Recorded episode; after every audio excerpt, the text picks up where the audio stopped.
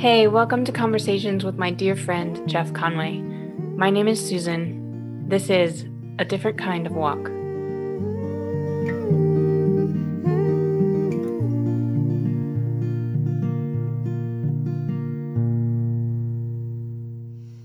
In today's episode, Jeff and I wanted to introduce the topics we'll be working on for the next season, those being mental health, relationships, and friendships. We will be doing several interviews with people who are either personal friends of ours or who work in mental health professions, or both. This recording contains some of our preliminary thoughts and stories. Enjoy the episode. So, we want to talk about mental health and relationship and friendship um, as we move forward into the new year. Mm-hmm. And so yeah here you can practice your um, mental health friendship and empathy skills right now okay. so um, as much as i love to read mm-hmm. my eyes have continued to get worse with uh, the blinking and not being able to fully close my eyes mm-hmm. which is weird i don't know if we've talked about this before, but you know, when you think of neuromuscular, you don't think of your eyelids at all. But right. um, uh, so my eyes are drying out so much, so I can't read. So they've been putting plugs in my eyes, and uh, they keep coming out. So she keeps ordering bigger ones. So now, uh, just yesterday, she ordered uh, the biggest ones they have, mm-hmm. and on the corner of my eye was a tiny white dot this morning, mm-hmm. which said, "These ones are are bright white, so you know you'll see them in in the corner where your tear ducts are." And yeah, so this one was outside on my cheek. So I think I've lost one already, less than 24 hours. So so plugs for your eyes, what do they do? Oh, sorry, sorry. For the tear ducts. Yeah. So uh, any liquid that goes into the eye can't immediately drain out. Okay. Science lesson for you. I didn't know. Tear ducts are connected to your sinus. That I knew. I didn't. so, uh, so that's where it typically drains. So, mine was just draining dry. Okay. Because the eyes don't blink enough and they don't close fully. So, um, okay so the plugs help hold the moisture in your eyes. So gotcha. you, yeah, yeah, it's all very interesting. But yeah, I just need to get back to where I can read. Um, I'm trying to read my whole manuscript because okay. I have two chapters I want to add. So mm-hmm. I, I want to read the whole thing, and I, and I kept trying, but I couldn't read more than 10 minutes. So, okay. So your empathy skills are oh, that must be no. How does that make you feel, Jeff? uh, tired, so I just close the book and go to sleep. um, nice. No, yeah, that's a hard thing because there's definitely frustration going on right now. I mean, NIH diagnosed me. Okay.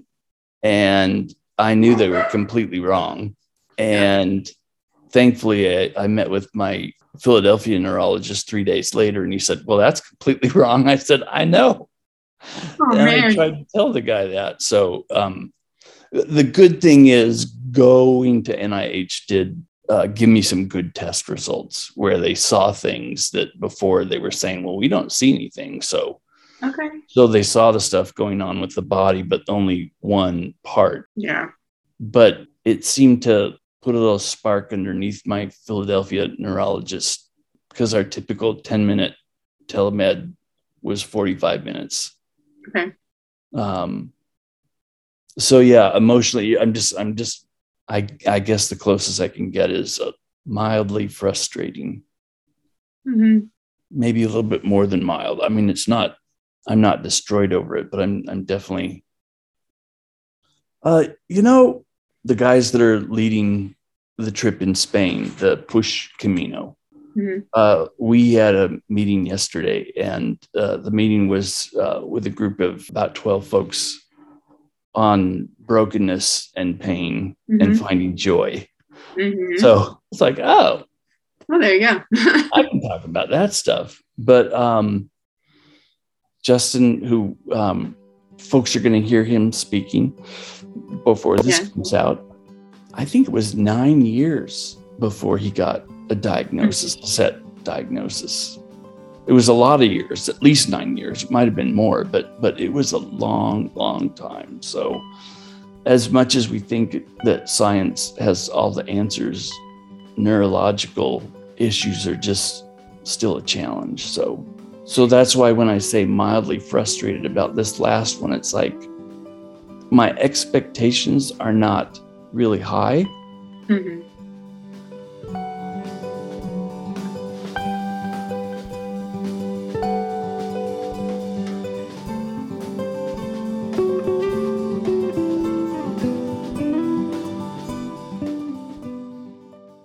Yeah. So, how is your mom doing? Did you get to talk to her much? Is she being open about how she's feeling? And Yeah, she she knows pretty well. My family is not super emotionally articulate. They're tough Nebraska people, you know, uh, farmers and ranchers and um but yeah, I called her on her birthday because I wasn't gonna get to be there and um I, I don't even I don't at this point I don't even know what to ask, you know. Right. Um she did talk to me the other day about um she went through all my dad's clothes and took them to um essentially Goodwill. And she even admitted herself like that it was you know putting things in bins wasn't hard. Going through the clothes wasn't hard. But when she actually went to drop them off and seeing people like pulling them out and like sorting through them, she was like Mm. that that was really hard. That Yeah. was harder than she expected. Mm, Um, and I get that. And I wish I was there to help. And at the same time, I'm just proud of her for being able to articulate that and being okay with that. And yeah. yeah. Yeah. I mean, you just never know when it, when and how it's going to hit you because it could have been sorting it. It could have Right. been the bins. Right. Um, you just know, don't know which way. So when you, when you talk about not knowing what to ask her, you know, the easy question, but helpful is, um, what can I do? What can I ask? What's going to be most helpful for you Mm, right now uh, as we talk. yeah. Um, because at points she won't want to talk, and at others, it'll be nice for her to know that you're willing to listen Mhm. um, by asking that kind of question. So, Yeah. And that's that, I don't know, that kind of meta talking is helpful in general. I have someone else that I know who, um, right before Christmas, essentially like left a suicide note and took off. mm, yeah it was really scary and i don't know next time i see her i i do feel like that question just like what is what would be helpful to you right now would be a very good question to ask. Yeah, um that's not putting it on her plate and say, take care of yourself. That's just letting her know. yeah and sometimes we ask like i'm i'm aware of this in myself where it's like i want to ask how you are doing so that i can feel better. Mm, so that i can my fears can be put at ease right. and that's that's not necessarily helpful in any way you know asking Sometimes her it is because it just works out that, you know, what the person needs to talk about. But yeah, is also relieving yeah i mean that's why you can feel good about saying those kind of things because sometimes it does work for the person and it's Yeah. good for the person but other Yeah. times they can smell it out that this is more about how you're feeling Totally.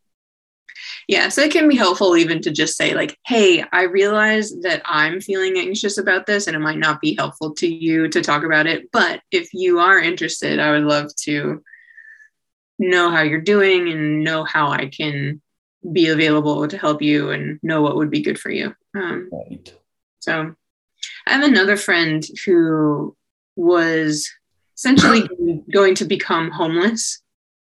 in December.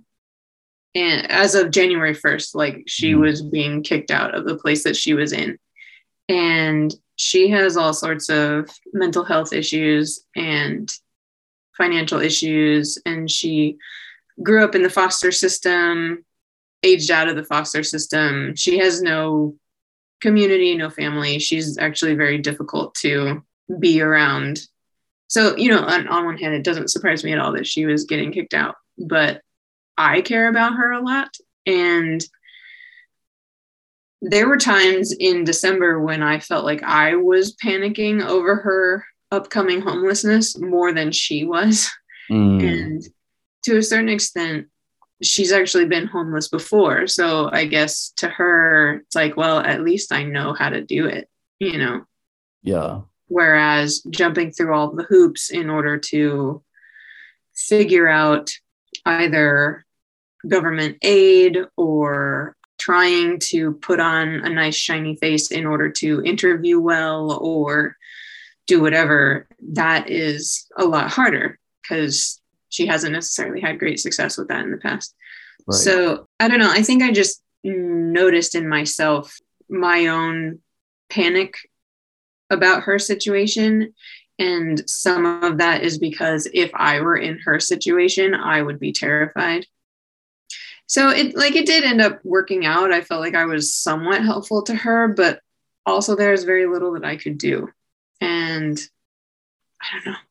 I have nothing intelligent to say about this. Sorry, I'm just like spewing things at you. No, you know, you're I I don't know that we've talked about this before, but I fixed somebody um in one day Oh wow. of all their mental health and um, housing and food and every issue in their life. Well, how did you do that?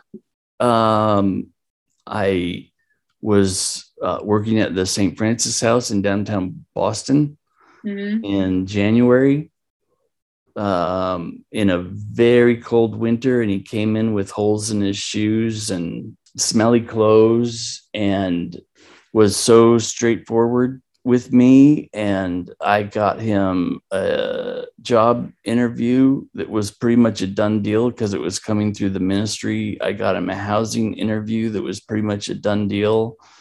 Uh, he took a shower in the back, picked out new clothes. Um, I mean, everything. He was perfect. And, um, you know, probably gave him a hug goodbye and said, I'm so thrilled to come back and say hi sometime later. And uh, when I got to work the next day, um, he didn't show up for the interview. He didn't show up for the housing, you know, and I'm forgetting some steps here along the way because this is a long time ago. But, um, you know, I was devastated. I was like, what? I, I did every, I fixed this guy in a day. Um, and, you know, that's when the director of the program sat me down and had a little chat with me. yeah. So I I learned a lot that it didn't frustrate me to the point saying you can't help people in this situation. It just gives you more wisdom that I'm not God. right. Like I can't fix this for you. Um, Right. You know, I've been slapped with that truth a few times that I am not God. I can't make this happen perfectly for this situation or that person or whatever kind of a deal. But um Yeah. yeah, I mean, so that will be interesting whoever we end up talking to. And I think Patrick, who's leading the I'll Push You with Justin, who we've already spoken to, Patrick will be a great person to interview and, and chat with because he was just overpowered on the Camino, that first 500 mile trip he did, pushing Justin. Um, he had a lot of inward quiet time because you know with the rocks and all the stuff and you can't talk over the wheelchair all the time and have the conversation and they didn't need because they were you know great friends they didn't need to talk every minute. Mhm. um, but he had some pretty powerful experiences of examining uh, relationships in his life and mental health and, and all kinds of things.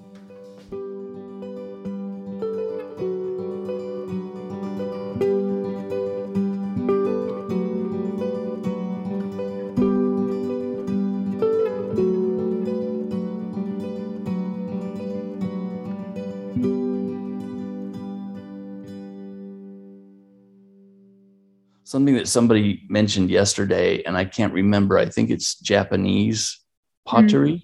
Oh yes, I do. I know exactly what you're talking about. I don't remember what it's called, but it's awesome. So go ahead and talk yeah, about it. you know, I remember raku because I threw pots, and it's not raku, but it's a word similar to that. They take the broken pots and they glue them back together with gold. Yeah. So you can see all the broken lines. Instead of trying to hide them and glue it perfectly, they they put the messy bits back together. And I, I gosh, I hadn't heard of that. And I just thought that was beautiful.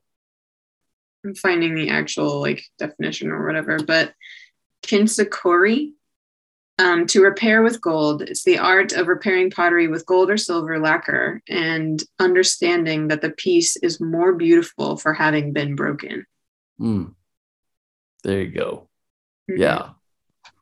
That's what somebody read yesterday, something very similar to that when they were talking about it. That, uh, that, yeah, um, as much as we've joked a little bit about me being a seven and a person of joy, and people of joy are not supposed to be drawn to pain or situations of pain and challenge. Um, that I'm weird in that way, that I'm a seven that's very much drawn to that in the world, in in people's lives and my own Mhm. life, not afraid of that. But um, I th- I think this is a beautiful way that combines joy and pain. That instead of ignoring it, um, making it a beautiful part of yourself. mm-hmm. Um, Yeah, I in a very similar way, I want to mention that podcast that I shared with you. Um, so the podcasters of Nomad Podcast in um, the UK, they interviewed a woman named Claire Gilbert, and she is a theologian and writer, and she's the founding director of Westminster Abbey Institute.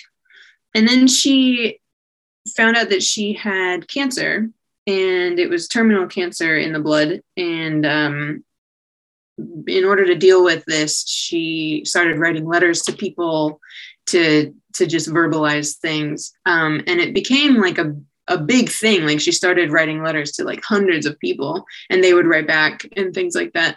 And um, she ended up publishing the letters. They're very raw.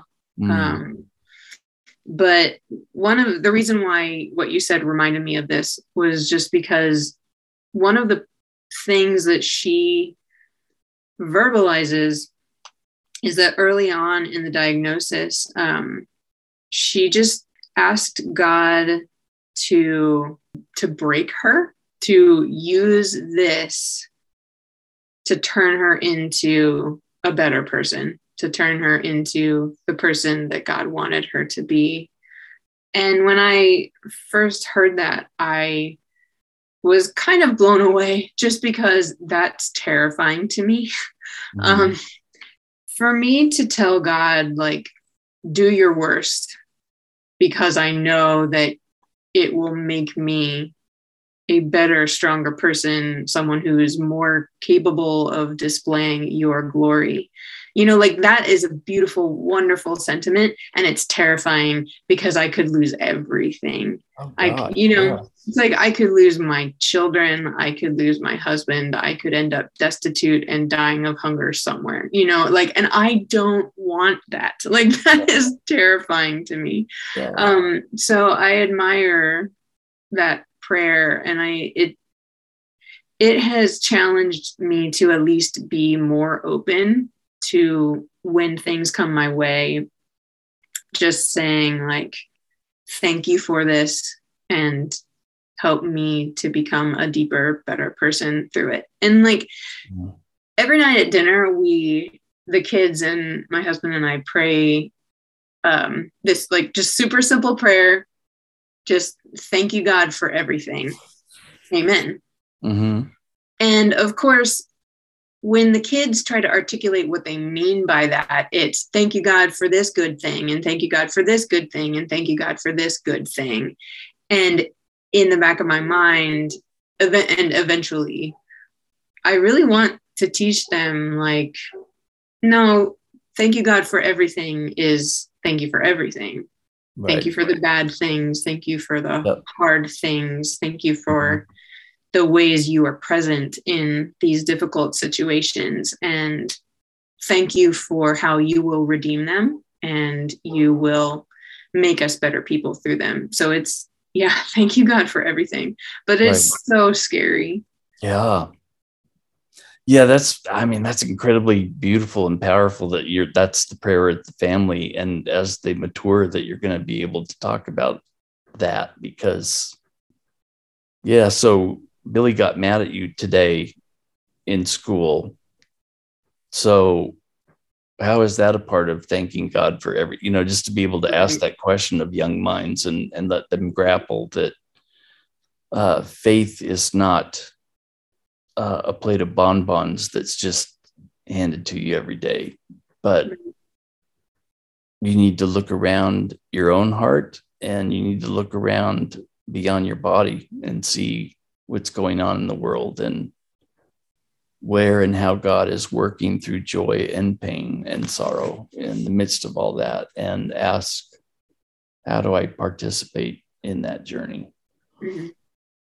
but yeah it can it can also be really this topic can also be really hard because you know it's you've talked about before you've written about before like in the moment when someone loses a child or loses their parent or whatever the horrible tragedy is it's probably not appropriate to say like you know all, everything happens for a reason blah blah blah. Like that's not that is not helpful but at the same time At least not in my brain, it's not. Maybe in Yeah. some theological circles Oh. it is, but no everyone i've ever heard talk about some christian coming up and telling them that has just been pissed off and hurt by it yeah. so i yeah i'm gonna go ahead and say I'm not a violent person at all, but the Yeah. thing that always comes to my brain is I just want to slap them yeah yeah with a very loving, hey, wake up right and realize what you're saying.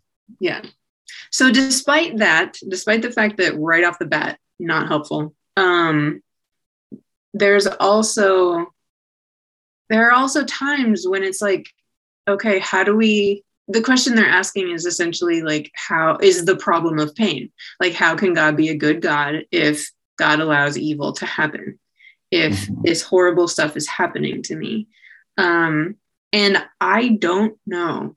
Um, like uh, my friend who is experiencing difficulties with homelessness, like she asks me those questions, and and there's part of me that's like, I I don't know why I was born to the people to the parents that I had. I don't know why she was born to the parents that she had. I don't know why I am lucky enough to be married and be relatively financially secure and and whatever. Like we are not actually that much different. And yet she is experiencing all of this horribleness and i cannot explain it to her. I can't like i believe in god. I believe god is good. I believe that god loves her and i don't understand. And so I do have to step back and tell myself just that. Oh, actually, I'll use different friends as an example. I have other friends who are going through financial crisis um, when it comes to jobs and money and just everything is falling apart. And they have three kids. And my first instinct is to try to save them you know Mhm. like we have we have given them little bits of money in order to pay for this bill or that bill or whatever. Fix them in 24 hours. right let's fix this. Um my first impulse is to try to save them. And but i can't. I can't fix their habits. I can't make decisions for them as far as what they do for jobs or as far as what they do for childcare. I can't i can't.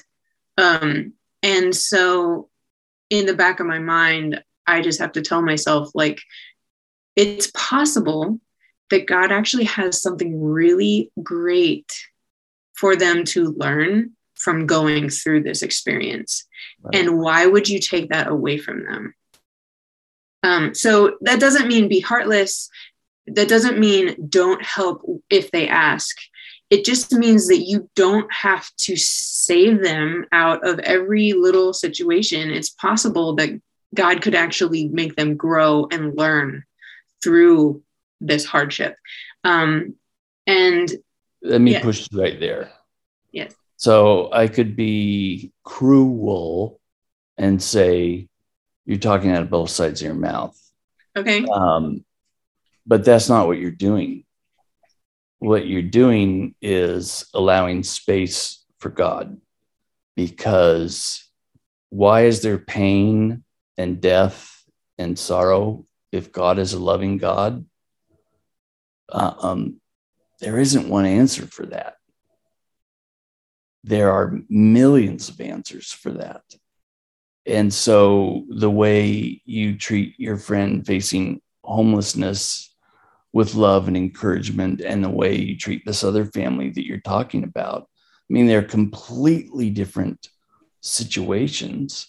Mhm. And uh, so God might be inviting you to respond differently, which Mhm. might feel um, crazy or unfair you're uh, unfair. I'm speaking this way to one person and this way Right. to another person. Right. You know, I'm supposed to be ethical. I'm supposed to, you know, I want to be all these. Well, you are. But the reality is, um, I mean, I can talk about what I'm going through right now. And, you know, it's even in the past three years, there are different seasons of what's happening with my body and what's happening with my soul. Uh, so that could even sound a bit schizophrenic that it's kind of all over the place, but it's not. It's just journey and listening and learning how to respond with God, Mhm. uh, not to God or for God, but with God, because God is dwelling within us. So we're not doing it just by ourselves. And we're not going to get it right all the time by any means. But come with that attitude of God, I want you to know, I want to walk with you Mhm. through the joy, through the pain, through the sorrow. And it's okay. I want people to see my silver and gold filled broken parts. Yeah, I had a wonderful, wonderful professor in college. Um, his name is Mark Jalovic. And one of the things that he used to talk about is just that idea that there isn't a one size fits all answer to every situation. Um, and some of that can go back to the the prodigal son where you know like one son goes off does everything wrong comes back and is still welcomed with open arms the other son stays does everything right and gets angry that the bad son is treated so well because like it, that, that's not fair. Why he did everything wrong. Why is that's it's just not fair. And so it's like you can keep um, all of the rules follow all the rules do everything right but still be bitter and angry and jealous. Or you can fall on grace and um and that it's not fair. Not everyone is treated equally um and yet it seems like god responds to people and what they need what that individual person needs and the situation at hand. Um so that applies in my mind to my kids and my son who is the oldest is very concerned with things being fair and everything mm-hmm. being equal specifically and he'll challenge me often on like well that's not fair about i'm doing this with his little sister but i'm doing this with him and their personalities are completely different and so I don't know. I have to tell him, like, well, what you're actually noticing, what you're actually saying is this isn't equal. She's not getting the same thing that you are getting. But she also doesn't need the same thing that you are getting. You ran through all of your socks because you don't put shoes on. And so I had to get you new socks. She doesn't do that. So she doesn't need new socks. Why would I get her new socks to be equal with you when like mm. she hmm. doesn't need them? You know, that's a really silly example, but that's a great example because it's so concrete for okay. kids that age. And for adults that would come out saying, you know, the children's message really was perfect today. I got the whole point of the sermon from the yeah. children's message. Okay. There you go. yeah. So if we assume that God knows us individually and loves us and delights in us as individuals, why would God treat us exactly the same? So we don't we don't all need the same things. Right. That's that's kind of where I'm at in my faith journey right now, kind of opening up to those sorts of ideas, which I think is is weird when you're when you're really young and where you're really young in your faith. It's kind of like when you're in elementary school and you learn grammar rules, like everything is concrete, everything is in a little box. You have to learn the rules perfectly. Mm-hmm. And then once you when you like get to college, you realize that oh, these rules aren't as concrete as you thought. Maybe God right. maybe God doesn't fit inside this perfect little box that we thought. Maybe God doesn't operate exactly the way we thought God did. Maybe it's bigger than that. Right. And maybe God didn't change, but things changed because people right. freak out if you say God changed. And I say, well, God responds to situations differently, just like we're called to respond differently. And I don't think that God changes at all. I think right. how we think about God changes. Yes. Over time. Yeah. It's fun yeah, these will be good things to explore with each other and other people. Mm-hmm. So um, I'll kind of end by saying I think relationships could be much more healthy uh, and happy and perfect if everybody spoke and thought and acted in the exact same way that I do. yeah. Uh huh. You know, when you look at Enneagram and various other things of, oh, you mean people look at this differently than I do? the world would be so much easier if everybody was a seven and, yeah. a, and a healthy seven. if everyone was a healthy seven. So sevens, when they're not healthy, turn into ones. Yeah. Ones are very cranky. So yeah. yeah. So, you know, yeah. Healthy sevens. If everybody was a healthy seven. There's so much joy, so much.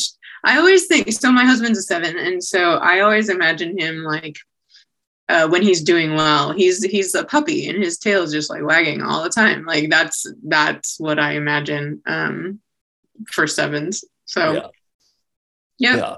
yeah. All right. So there's the teaser. Nice. So I'm looking forward to the journey uh, ahead of us in the next few months. Yay. Cool. Amen. Amen. Thanks for joining us for A Different Kind of Walk. Until next time, live well.